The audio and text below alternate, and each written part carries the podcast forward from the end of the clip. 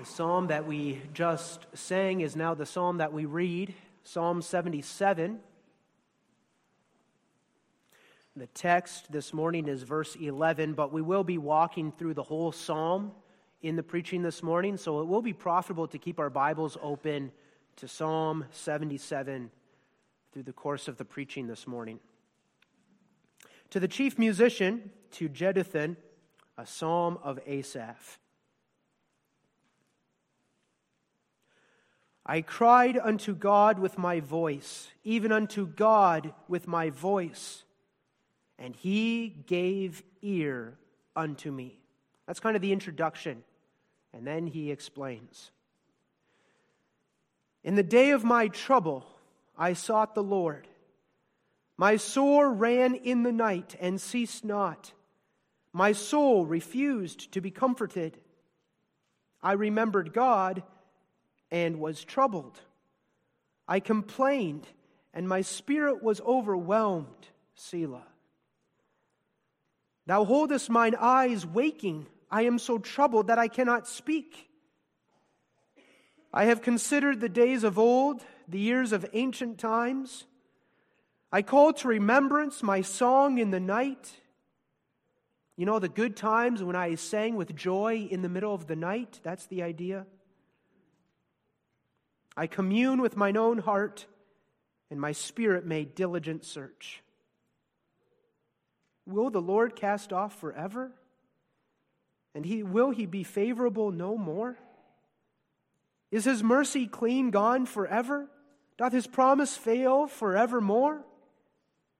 Hath God forgotten to be gracious? Hath he in anger shut up his tender mercies? Selah. And I said, This is my infirmity, but I will remember the years of the right hand of the Most High. I will remember the works of the Lord. Surely I will remember thy wonders of old. I will meditate also of all thy work and talk of thy doings. Thy way, O God, is in the sanctuary. Who is so great a God as our God? Thou art the God that doest wonders. Thou hast declared thy strength among the people. Thou hast with thine arm redeemed thy people, the sons of Jacob and Joseph. Selah. The waters saw thee, O God. The waters saw thee. They were afraid. The depths also were troubled. The clouds poured out water, the skies sent out a sound, thine arrows also went abroad, lightning. Thine arrows also went abroad. The voice of thy thunder was in the heaven. The lightnings lightened the world, the earth trembled and shook. Thy way is in the sea, and thy path in the great waters and thy footsteps are not known. Thou leddest thy people like a flock by the hand of Moses and Aaron. So far, we read God's holy and infallible word. The text is verse 11 I will remember the works of the Lord. Surely I will remember thy wonders of old. Beloved congregation of our Lord Jesus Christ, it was John Calvin who said that the Psalms contain an anatomy of all parts of the soul. The Psalms contain an anatomy of all parts of the soul. And what he meant was that whatever your soul is going through, whatever emotion, whatever feeling you are experiencing, there is a psalm that captures it. Is your soul bursting with joy? There's a psalm that will help you communicate that joy. Is your soul afraid of what the enemy might do to you? Well, there's a psalm for you in those circumstances also. Is your soul struggling in the depths of melancholy and discouragement and despair? Well, there's a psalm for you then also. And Psalm 77 is a special psalm. And it's a special psalm because it interacts with the raw emotions of a discouraged and despairing child of God. It's a psalm that, when you read it and you read it slowly, it makes you weep. And yet, it's a psalm that, when you read it with understanding and you read it all the way through, it makes you smile, even through those tears. It's a very beautiful psalm. It's a psalm to be strongly commended to those who are struggling with discouragement and despair. It's a psalm that the elders and the deacons ought to be familiar with as they seek to bring comfortable words to God's people. It's a psalm that showcases in a very powerful way how the doubts and the discouraging thoughts of the child of God are very real. And yet, it also is a psalm that showcases how the child of God who is struggling is called to encourage himself in the Lord his God, as we considered last week, Sunday evening, and persist in prayer and bring his cries to the Lord. It's a psalm with which all God's people should be familiar, and it's a psalm highly appropriate for preparing us for coming to the Lord's Supper this morning. And we'll see that as we walk through the psalm together. We take as our theme I will remember the works of the Lord. And we look at that theme under three points. First, we look at Asaph's personal struggle. Second, we look at Asaph's encouraging lesson. And then, third, preparing for the Lord's Supper, we look at our own act of remembering. In the first half of the psalm, Asaph describes a very difficult time in his life. It was a time of spiritual loneliness, and despair. We could say spiritual depression. A time of being overwhelmed with anguish and sorrow and grief and discouraging thoughts. It was a time of trouble. That's how Asaph puts it in verse 2. In the day of my trouble, I sought the Lord. For Asaph, it was the day of trouble. And it's very striking because you'll notice that that word trouble in verse 2 is used again in verse 3 and again in verse 4. Three times Asaph speaks of trouble. In the day of my trouble, I sought the Lord. I remembered God and was troubled. And then verse 4 Thou holdest mine eyes waking. I am so troubled that I cannot speak. Now, that word trouble is used three times in the King James, but the reality is, in the original, it's three different words. Three different words that Asaph uses to emphasize his struggle and turmoil. In verse 2, the word for trouble is the word that means distress. It, has the idea of being pressed together into a narrow place. It was actually the word that we came across last week, Sunday night, when we read from 1 Samuel 30, verse 6, that David was greatly distressed. Remember, he felt himself being squeezed in as if in a vice. It's the same word used here. Asaph feels himself being pressed in under pressure so that there's a burden that's weighing him down and you can't do anything about it. All you can do is, is bear up underneath it. Verse 3, the word for trouble, is a word that emphasizes the idea of murmuring or growling or roaring. Think of a grown man who is sobbing. Children, have you ever heard a grown, husky man sobbing through his tears? Sometimes it sounds like a loud, mournful roaring. That's how Asaph was crying. He says, I complained. I was murmuring and I complained, and my spirit was overwhelmed. He's roaring in his sorrow. And then in verse 4, the word for trouble is a word that emphasizes the idea of being struck or being beaten.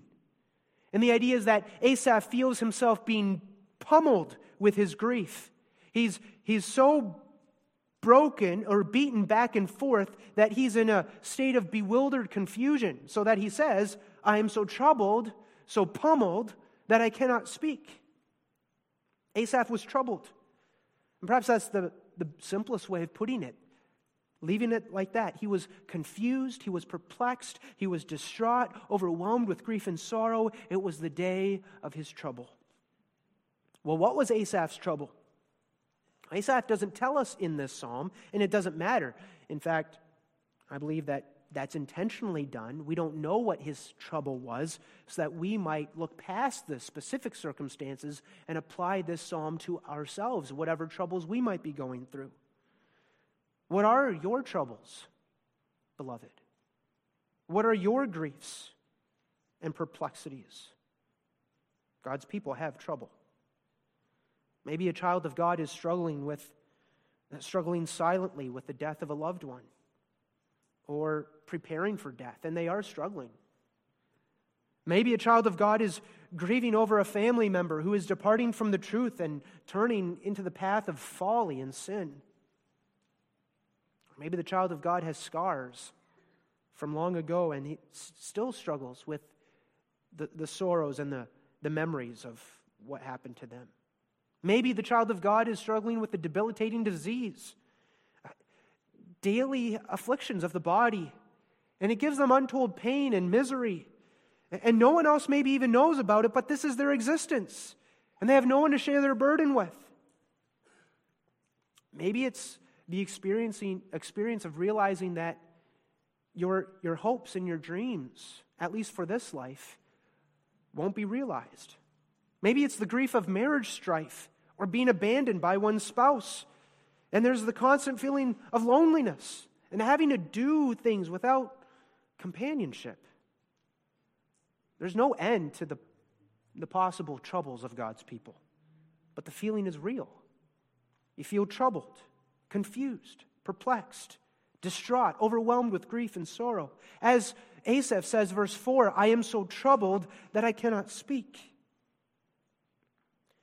And then when you move on in the passage and you look at the following verses, you see what was especially troubling Asaph his relationship with the Lord. Asaph says that much already in verse 3 I remembered God and was troubled. And then verses 5 through 9, he explains himself. All kinds of doubting questions arose within him concerning his relationship with God. Where is God? Where is my God? Why, why is God doing this? Why is God letting this happen? Is God against me? Doesn't God love me? And if he loves me, then, then why? Why this trouble, right? Verse 5, he says, I have considered the days of old, the years of ancient times. He means, the idea is, I remember when the days were bright and sunny. When my faith was strong, my walk with the Lord was a close walk, and I felt God smile upon me, and things were going well. And he says, I miss that. It says, I remember the songs I could sing when I was on my bed at night. Oh, how I loved to sing God's praise. My prayer life was so vibrant. God's loving kindness was more than life to me. And he says, I'm not there anymore. I miss that. God feels far away. So then he starts asking these hard questions. Verse 7 Will the Lord cast off forever? And will he be favorable no more? Is his mercy clean gone forever? Doth his promise fail forevermore? Hath God forgotten to be gracious? Hath he in anger shut up his tender mercies?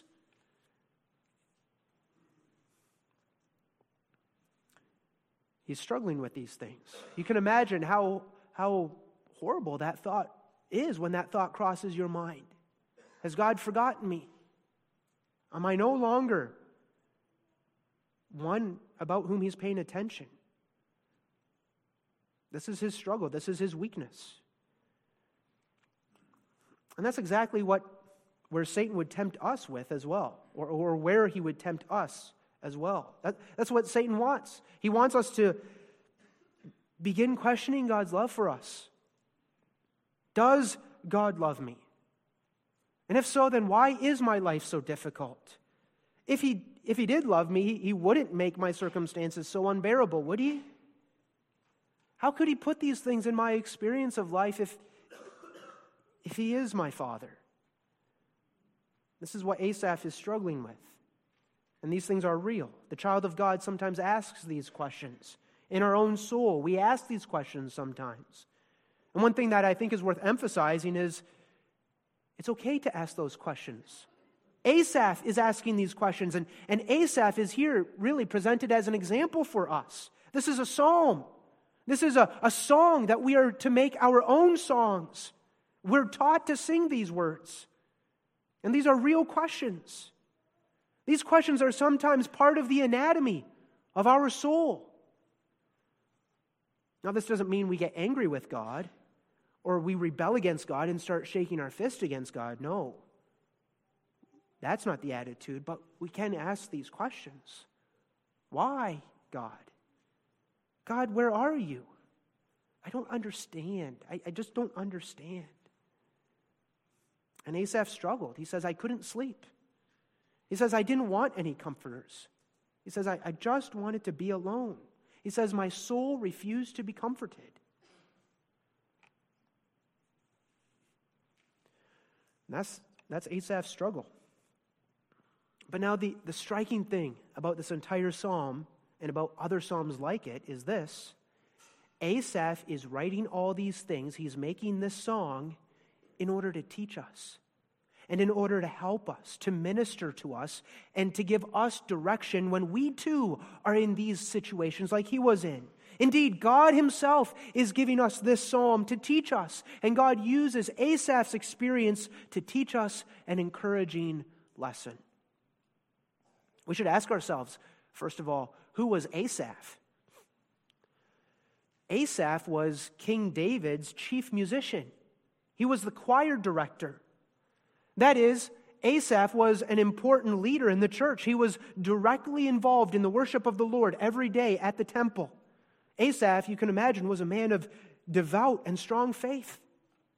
And yet, it was Asaph himself who was going through these kinds of dark and troubling thoughts and turmoil of mind. And we need to ask why does Asaph write this psalm?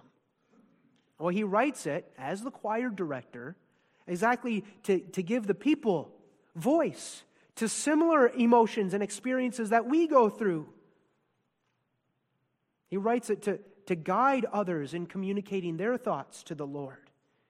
And then he also writes this psalm by inspiration, we understand, in order to gently guide others in how they need to answer these difficult questions that come to mind.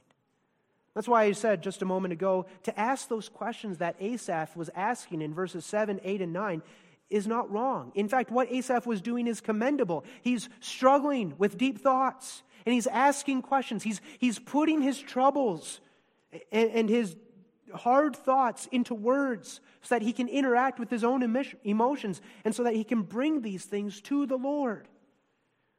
And the reality is, as we all experience it, to bring these questions to the Lord, to, to ask these questions, is really to answer these questions at the same time. Asaph knows the answers to these questions. Can God forget to be gracious? Of course not. Is God's mercy clean gone forever? No. Does his promise fail forevermore? Oh, I asked the question, but I know the answer. It's impossible that his promise should fail forevermore. And that's where we come to the transition in the psalm. And this is where Asaph tells us what he did. What did Asaph do? He wrestled with these difficult questions and he kept praying to the Lord. That's how the psalm begins. I cried unto the Lord. He kept praying, pouring out his heart to the Lord, and God heard his cry. And God answered his cry in exactly this way that Asaph continued to wrestle by faith to the point where finally his mind was directed to turn away from himself towards God, so that he said, I will remember the works of the Lord. Surely I will remember thy wonders of old. I will meditate also of all thy work and talk of thy doings. And what Asaph is saying here, all these questions arise in his mind, and he says, I will remember just who my heavenly Father is. And he says, Just who is my heavenly Father? Answer He is the God who is holy, and He is the God who is great, and He is the God who cares and who leads His people like a shepherd. Notice what He says in verse 13 Thy way is, O God, is in the sanctuary. Who is so great a God as our God? Well, what does that mean? As he starts to remember the works of the Lord, he says, Thy way is in the sanctuary. What does that mean? Well, there are two possibilities here. The one possibility is that it means this Thy way is in holiness.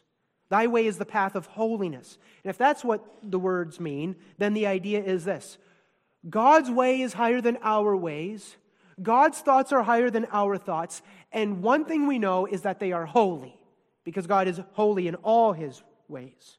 And so, even though I can't understand what you are doing, God, or, or why thou art bringing these things into my life, I simply leave it at this point. Thou art holy, and all thy ways have a good and holy reason, and I leave it at that. I trust thy goodness. Thy way is in the sanctuary. That's the one option, the one possibility. The other possibility is this that when Asaph says, Thy way is in the sanctuary, that Asaph is in fact talking about the temple. And then the idea would be that Asaph turns his thoughts towards the sacrifices that are being made at the temple and says to himself, I need to remember this is how God deals with his people. This is how I remember how God has dealt with us so graciously and mercifully to us. This is how I know God has not shut up his tender mercies towards me. I go to the temple, I go to the sanctuary, and that's where everything is made plain. Because God has dealt with me in mercy. He is the one who's provided the substitute, He's the one who's provided the sacrificial lamb. And there, that lamb is my substitute, the sacrifice that takes away my sins. And now, on the basis of that shed blood, God takes me as his child. And God will never leave me or abandon me, but always do me good. Instead of the angel of death smiting me or smiting my household with that punishing wrath, God sees the blood of the Lamb on the doorposts, and the angel of death passes over and shows mercy. Just look at how God has shown his love for me in taking away all my sins. So, so that's the other possibility. Thy way is in the sanctuary, thy way is the path of holiness, or thy way is in the sanctuary, thy way is in the temple, dealing with me in mercy through the blood of the Lamb. Now, both those understanding, understandings are possible, and both of those ideas fit in with what Asaph goes on to say in the rest of the psalm. In the rest of the psalm, Asaph is thinking about the great things that God has done for his people in the great days of old. And specifically, his mind turns towards that awesome deliverance of God's people from, Bab- from Egyptian bondage. Verses 16 through 19 make this especially clear. Verse 16 The waters saw thee, O God. The waters saw thee. The people there at, at the shores of the Red Sea, thunder and lightning and darkness. Imagine that. The waters saw thee, O God. The waters saw thee. They were afraid. The depths also were troubled. The clouds poured out water. The skies sent out a sound. Thine arrows also went abroad. The voice of thy thunder was in the heaven. The lightnings lightened the world. The earth trembled and shook. And then in verse 19, it becomes very clear that he's thinking about the deliverance from Egypt. Verse 19 Thy way is in the sea, and thy path in the great waters, and thy footsteps are not known. And what Asaph is saying is this no one understood. No one understood what God was doing in those moments either. In fact, when God delivered his people out of Egyptian bondage, it looked like God was making a big mistake. God should have been leading his people north to the most direct through the most direct path to the land of Canaan. But instead, God said, "Lead them through the desert wilderness, straight east and even a little south to the shores of the Red Sea." And there they arrived at the shores of the Red Sea, and what did they experience? They were trapped. Mountains on this side, mountains on that side, the Red Sea in front of them, and they could hear the footsteps and the horse, the, the hooves of the horse, horses from behind them chasing after them. Egypt, the Egyptian army about to slay them all. And it seemed as if God had led his people to the shores of the Red Sea only that they might be completely destroyed by the Egyptians. And they were troubled. They were in trouble. Trouble, trouble, trouble. Has God forgotten to be kind? Will he be favorable no more? And then they saw it. In God's own infinite wisdom and in his almighty power, he parted the Red Sea and he led his people safely through. And not only that, but after they were safely through, God even completely destroyed the Egyptian army in the Red Sea. So that when they came out on the other side, there's a, there's a whole chapter of singing and praise. Exodus 15. It's the way that God's people could never have anticipated. It was the way that God's people would never have chosen for themselves, to be sure. It was the way that simply didn't make any sense. But it was God's way. It was God's holy way. And that's exactly what Asaph means in verse 19 when he says, Thy way is in the sea, and thy path in the great waters, and thy footsteps are not known. And now the point of it all for Asaph is this that same God who performed those deeds many years ago, he's also my God today. And what in fact, what happened in the Red Sea, that's, that's what God did for me. That's my history. And just so, my present circumstances too, my present perplexities and my troubles, they also are in the hands of God. And time after time after time, if you know the history of God's dealing with his people, every single time God shows himself faithful and even shows himself to be more gracious than our puny minds could imagine. His ways are sometimes difficult. We don't minimize that but they are His ways, and they are the ways that lead for His people to salvation. So that He exclaims, Who is, who is a God? Who is so great a God as our God? And God is always with His people, even in those difficulties. Even in Israel's exodus from Egypt, God led His people like a flock by the hand of Moses and Aaron. So that the Lord is always with me, even in the difficulty. He's my constant and faithful shepherd. Now, congregation, why do we consider all these things this morning? And as we look ahead to celebrating the Lord's Supper, why do we consider these things? Well, we consider these things because this is exactly why God gives us also the Lord's Supper. That we too, this morning with Asaph, here in the sanctuary among God's people, we might remember the works of the Lord. Not just that typical history of deliverance from Egypt, but the full and the true deliverance, of which all of that was just a picture and a type. Here this morning at the Lord's Supper, the Lord calls us to remember the works of the Lord, to remember who He is as our God and as our Savior, and how great His mercy is to us. This is what He's done for us. This is His love being commended towards us, that He Himself stooped so low that he himself entered our world, the maker of heaven and earth, took upon himself our flesh and blood, walked among men, sinful men. And not only that, but came under the curse of the law. He bore the curse. Even in the moment of his birth, he bore that curse as our head and substitute, that he might go all the way through his life to the end of the cross, that he might bear all the punishment for our sins and save us from death and hell and woe appalling and save us unto everlasting life and glory. This is how great our God is. He who is God Almighty became the Lamb. And I think the students at Hope School this past week had a chapel speech on who God is as the shepherd and who we are as sheep.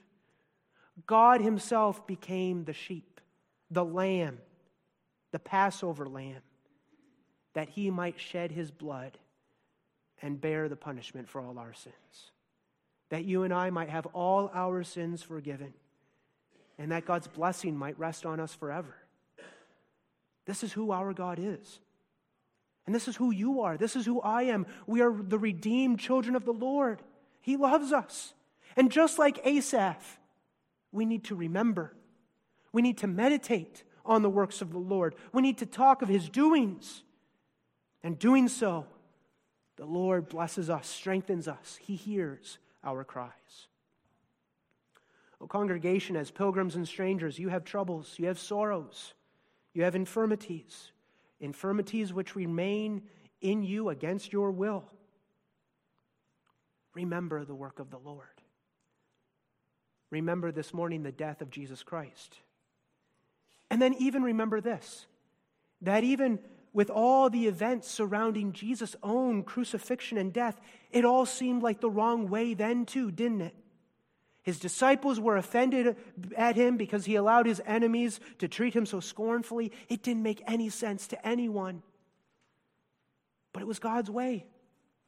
It was God's holy way to accomplish your salvation. His way is in the sanctuary, His way is in the sea. His ways are far higher than our ways. His way is through the shed blood of Jesus Christ.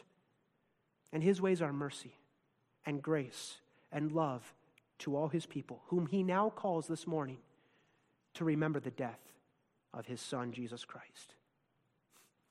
Who is so great a God as our God? Amen.